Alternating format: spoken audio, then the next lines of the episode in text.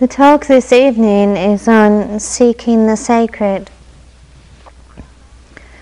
There are moments in our lives when we encounter something of such remarkable beauty and preciousness that it has actually the power to wake us up. It can be something very intricate, it can be something very simple. It may be a painting, it may be an arrangement of flowers, it might be listening to the laugh of a child. There are other moments in our lives when we feel such a profound sense of stillness and openness inwardly that our capacity to receive the world around us and the world within us has the same effect of bringing a great sense of silence and appreciation and a sense of awe. And in those moments which make such a deep impression upon us, those moments of great silence and openness, we sometimes find ourselves wondering what it is that makes a painter paint to attempt to capture something of such remarkable beauty on a piece of canvas, or what it is that makes a dancer dance to be able to and capture in movement a story or a song. We may find ourselves wondering what it is that inspires a single person to dedicate their whole lives to serving the poorest of the poor and the sickest of the sick. What is it that makes another person dedicate their whole lives to a life of great simplicity and contemplation? And in different times and in different places, and in so many different ways, we see that people respond to an inner call, a yearning for attunement, a yearning for oneness. That in different times and ways people seek to make visible the underlying harmony and grace that they sense in life and seek to make visible their own attunement with that which is sacred through expression, through service, through vocation, through creativity. Reverence is given to the sacred. It's a quest for a way of being and a way of living which bears no marks of separation or of division or of conflict. That call is really no different than the call that inspires so many of the choices and the directions we make in our own lives.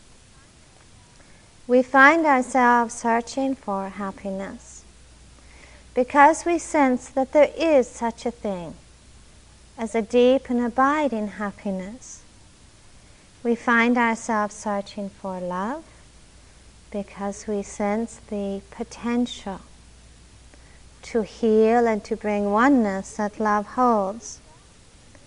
We search for meaning and for creativity in our work and in our relationships because we sense how important it is to be connected with the heart of life, with a deep sense of vitality.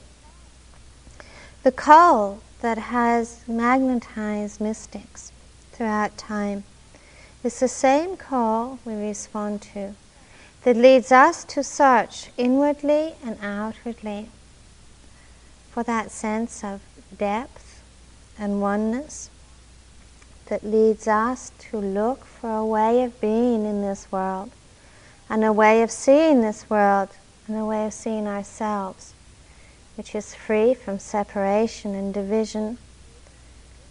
The divisions and the differences that are often only what is apparent to our senses and to our minds.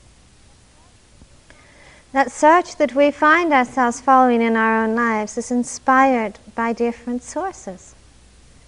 Sometimes we are simply tired and disillusioned with a life of temporary pleasures and sometimes longer lasting pain. Sometimes we sometimes just lose interest in the baubles and the trophies of success and possessions and gratification because our own experience tells us how very short lived that gratification is, how very superficial security and pleasure can be. There are moments when our search is inspired by timeless moments we have experienced in our own lives. Moments of great stillness, moments of great attunement, moments of deep sensitivity. None of these are strangers to us. We have all had glimpses of oneness. We all intuitively sense the perception of suchness and truth that is possible for us. Those glimpses have come in many different times and places in our lives, in nature, with other people, in aloneness. And they move us deeply and they inspire us to look for and to seek for an abiding perception, an abiding connection with that which is sacred because we see that it is in that understanding of oneness that we are going to truly see the end of separation.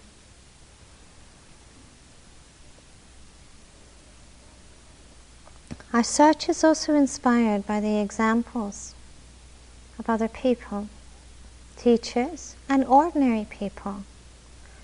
Powerful people and very simple people that we see have transformed and touch the world around them through the power of their own vocation and through their own commitment to a quality of love which is beyond all the superficial differences. Their examples really encourage us to reach beyond the boundaries of our own personal worlds to reach beyond the boundaries of the individual individuality we perceive. And their examples inspire us to reach for greatness, not for material greatness, but for greatness of heart and for vastness of being. These different people, these different experiences, offer us some very profound messages. They tell us that there is more to living than just the pursuit of individuality, that there is more to living than just a perception of separation and division and all the struggles that are born of that. These messages tell us that there is more to ourselves than just our capacity to strive for security and for safety and for comfort. And our own task in our lives, our own spiritual task, is to be able to listen closely to these messages, to understand our own possibility, to see with depth. Our own challenge is really to free ourselves of our own beliefs and separations and to respond to our own potential, our own possibility of seeing the sacred everywhere and in everything because when it is when we can see the sacred in everything, it is then that we leave behind us a world of struggle and conflict and discover the richness of love and of reverence and of harmony. It's not an easy search, this search we make. It is never easy, and I don't in any way want to minimize the difficulties and the frustrations that we find. But it's so important to understand that the difficulties we encounter in our own search are not separate from that which is sacred. They are our challenge, a part of greatness of heart, a large part of greatness of heart. Begins when we're willing to learn from the obstacles that we meet Non separation begins in that moment when we don't separate that which is sacred from that which is also difficult at times. The choice between despair and response is one that we are going to meet again and again in our lives. It is one that we must understand so that we don't follow the path of despair and the path of passivity and the path of simply feeling overwhelmed. We make mistakes. Each one of us makes mistakes and falters as we search in our lives for happiness and for love and for that which is sacred.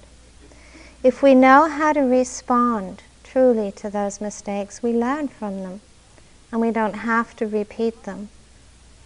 We all encounter at times disappointment and frustration because we don't always find the rapport and the love and the peace we seek for in the places that we seek it. But that doesn't deny the reality of peace. It doesn't deny the power or the reality of love. It simply reminds us to keep asking, to keep questioning, and to keep looking.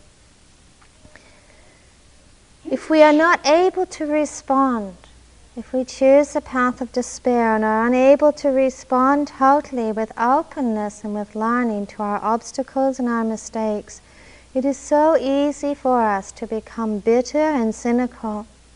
And the greatest tragedy in our lives is when cynicism or bitterness becomes our companion. We find ourselves seeking for love in the places where it seems to be offered through relationships with other people. And we come to understand that love is a feeling that appears to be so fickle, that it changes, that ours change, what we receive changes. And there are times when we do find ourselves feeling hurt and rejected. If we choose despair rather than response, then we come to see love as some sort of fantasy or simply as a grasping for security. We seek for happiness admittedly in ways that are often misguided. And so what we experience is a very short-lived happiness that is often, so often just tied to objects and tied to having and tied to getting. If we choose despair in the ending of that happiness we experience, we decide that there's really no such thing as a lasting happiness. And then in that despair, find ourselves settling for something which is much less, just a temporary gratification or satisfaction.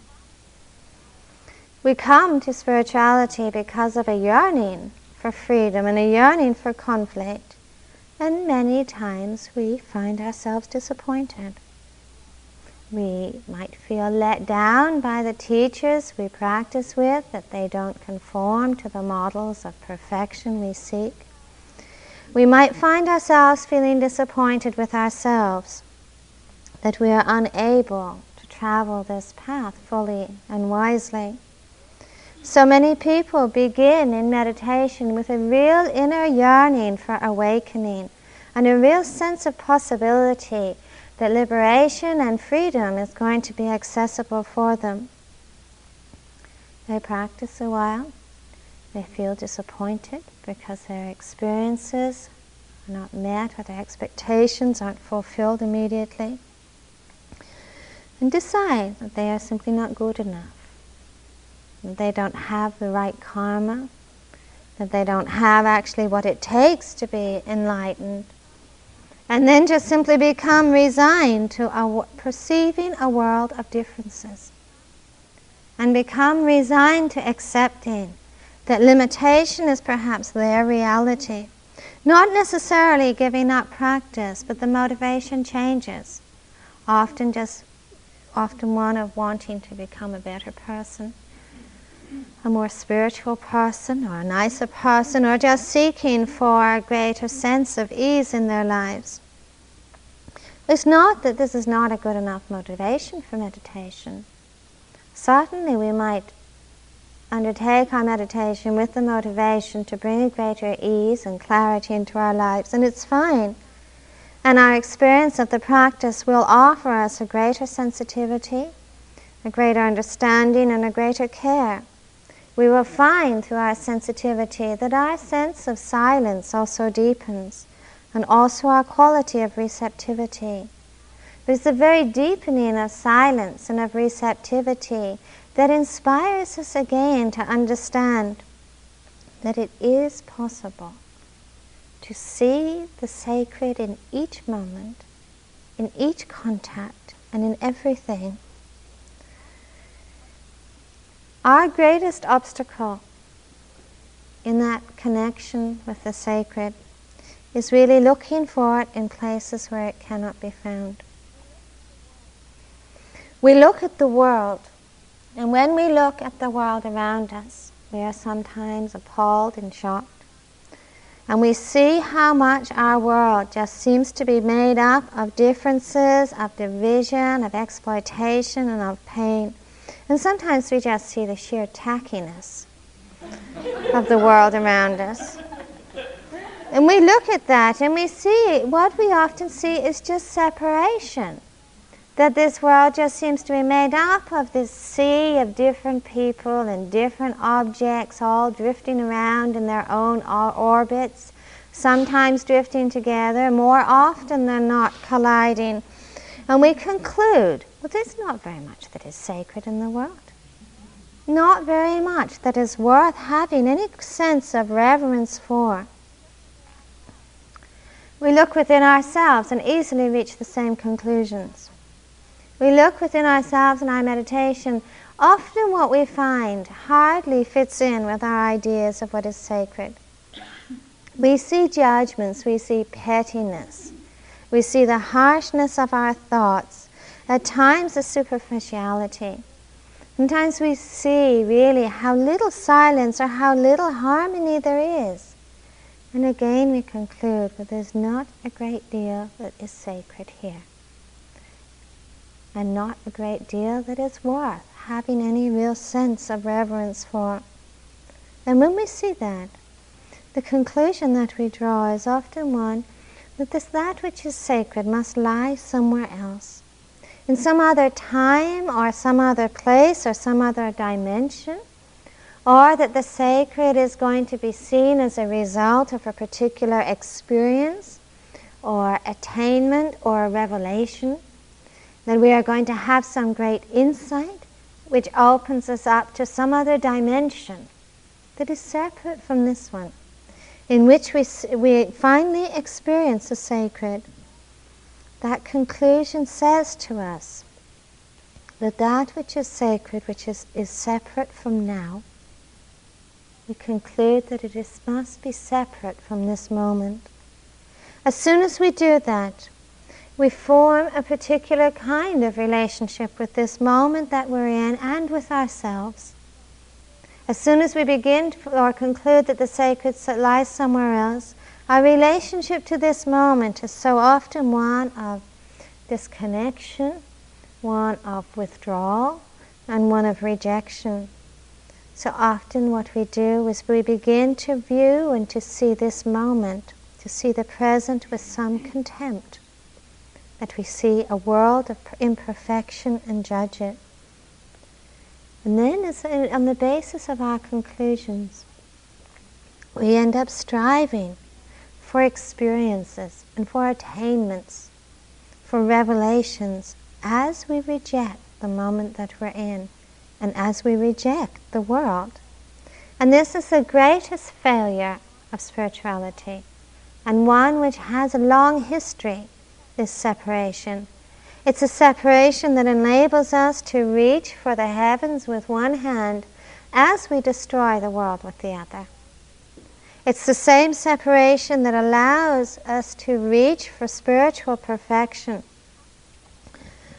with one part of ourselves as we perpetuate fragmentation and resistance and rejection with another part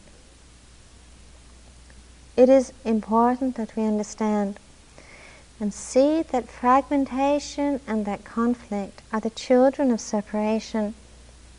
Wherever it is, whether it is separation made between one group and another, one person and another, one gender and another, that conflict and fragmentation are the inevitable offspring of separation.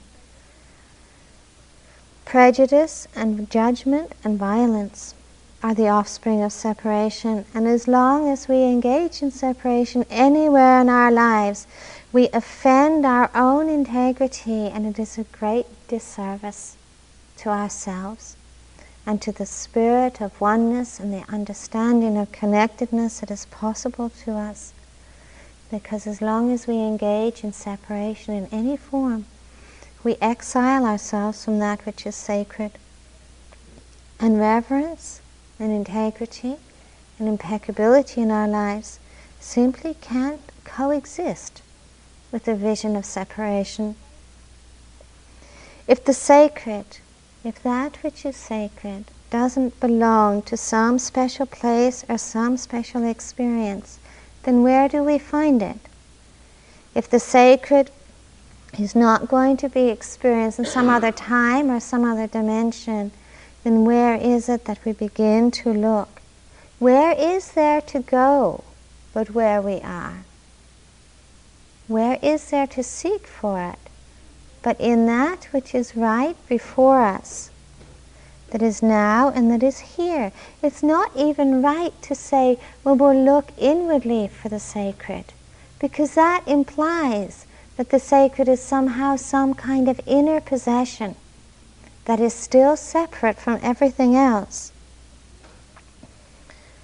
If we are able, even for a moment, to set aside our prejudices, our separations, the divisions we accept, if, we, if it's possible, even for us for a moment, for us to sense and accept that the sacred has to be in everything and everywhere.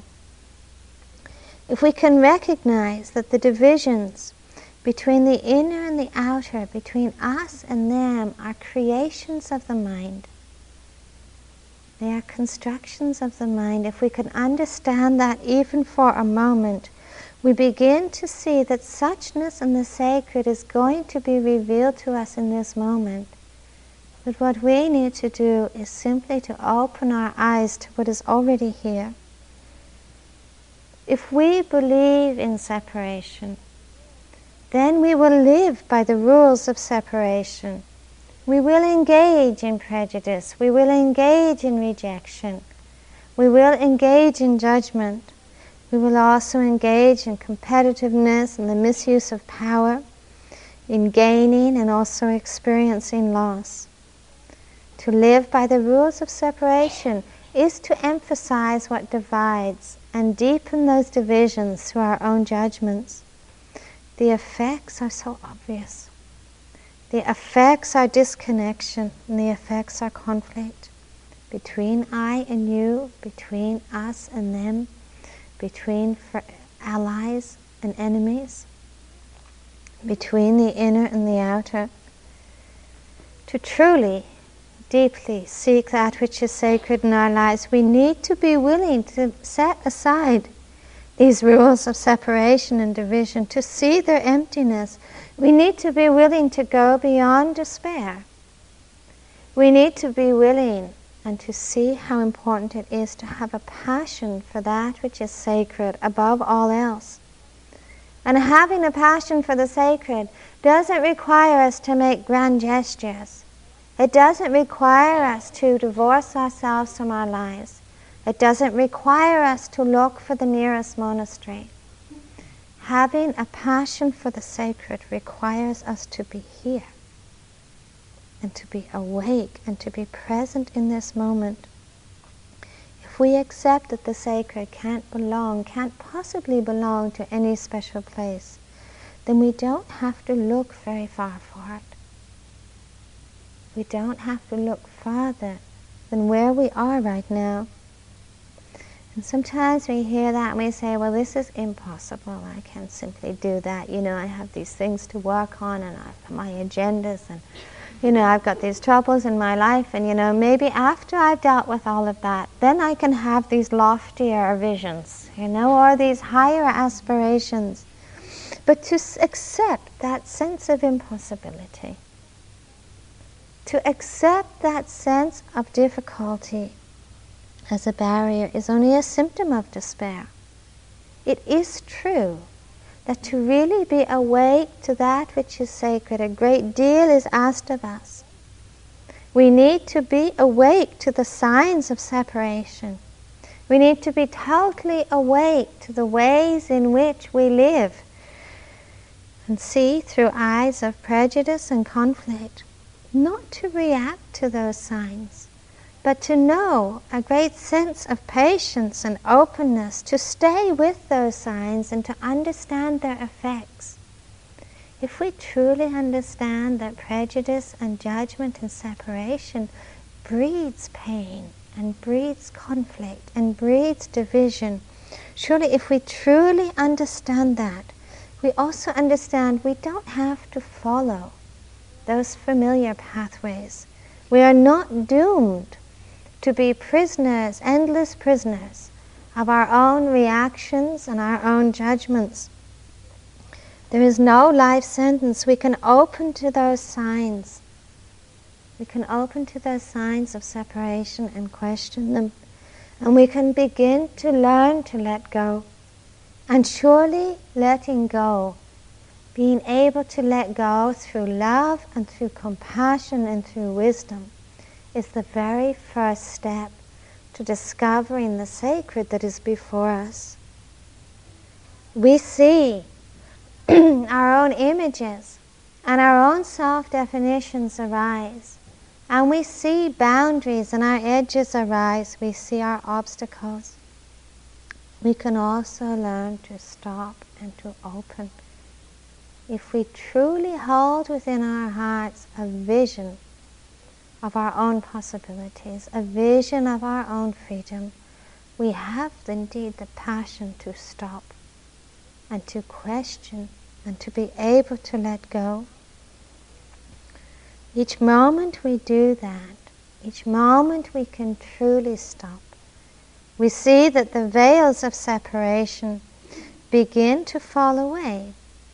And it happens in this time and it happens in this place. We learn to seek the sacred with our whole being. Reverence for life and reverence for that which is sacred is not a result of some special spiritual attainment.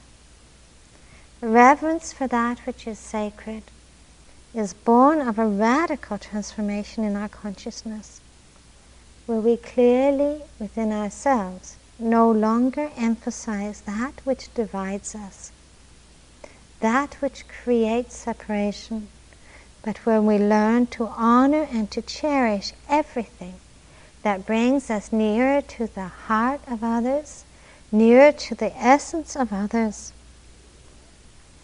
Reverence is treasuring oneness and attunement and connectedness above all else.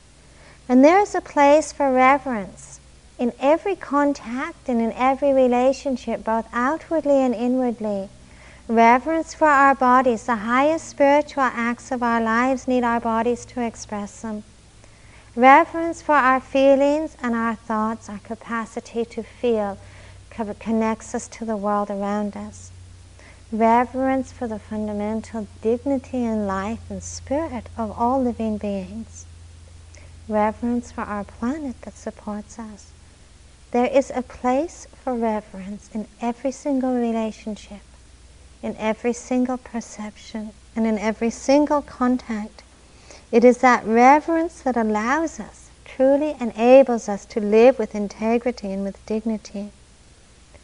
And it's that reverence that teaches us how to find stillness in the midst of movement it's that reverence that teaches us how to find calm in the midst of chaos and how to find silence in the midst of noise.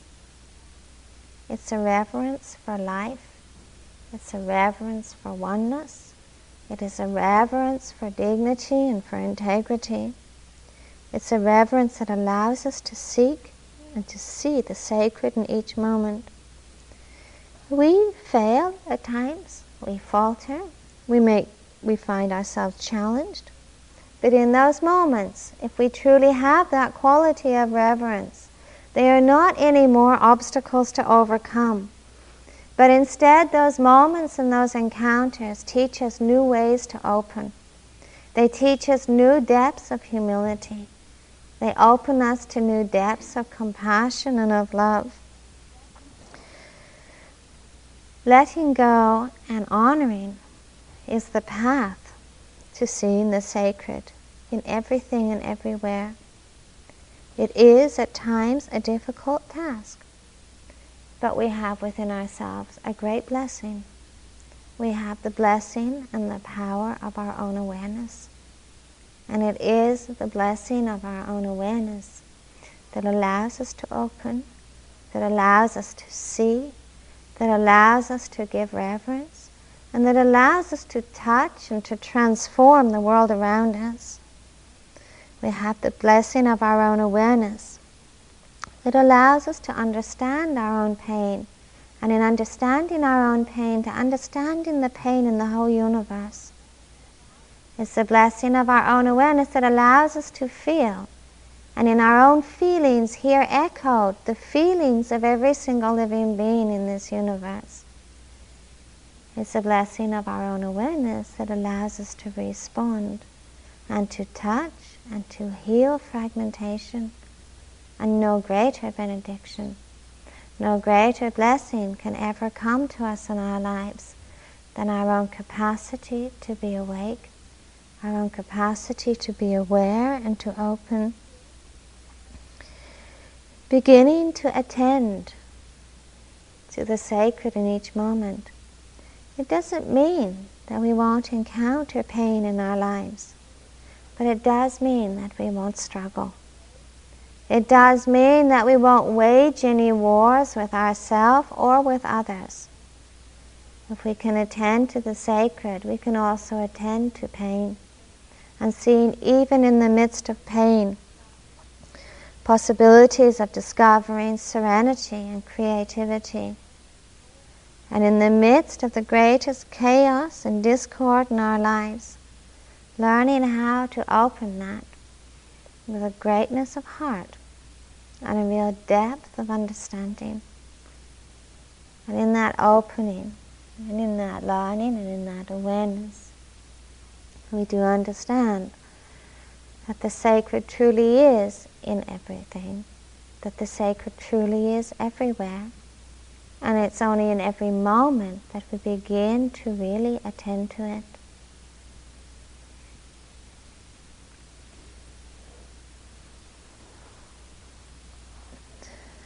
May all beings live with vision. May all beings live with openness of heart. May all beings live with connectedness.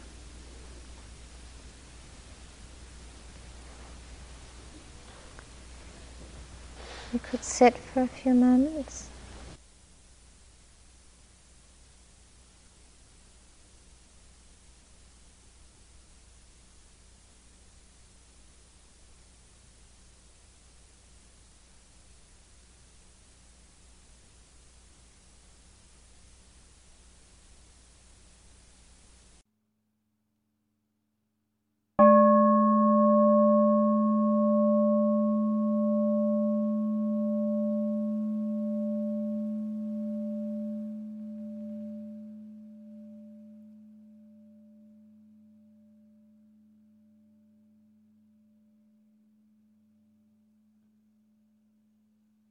This talk was given by Christina Feldman at Insight Meditation Society on March 21, 1990. It is an offering of the Dharma Seed. Thank you for listening. To learn how you can support the teachers and Dharma Seed, please visit dharmaseed.org slash donate.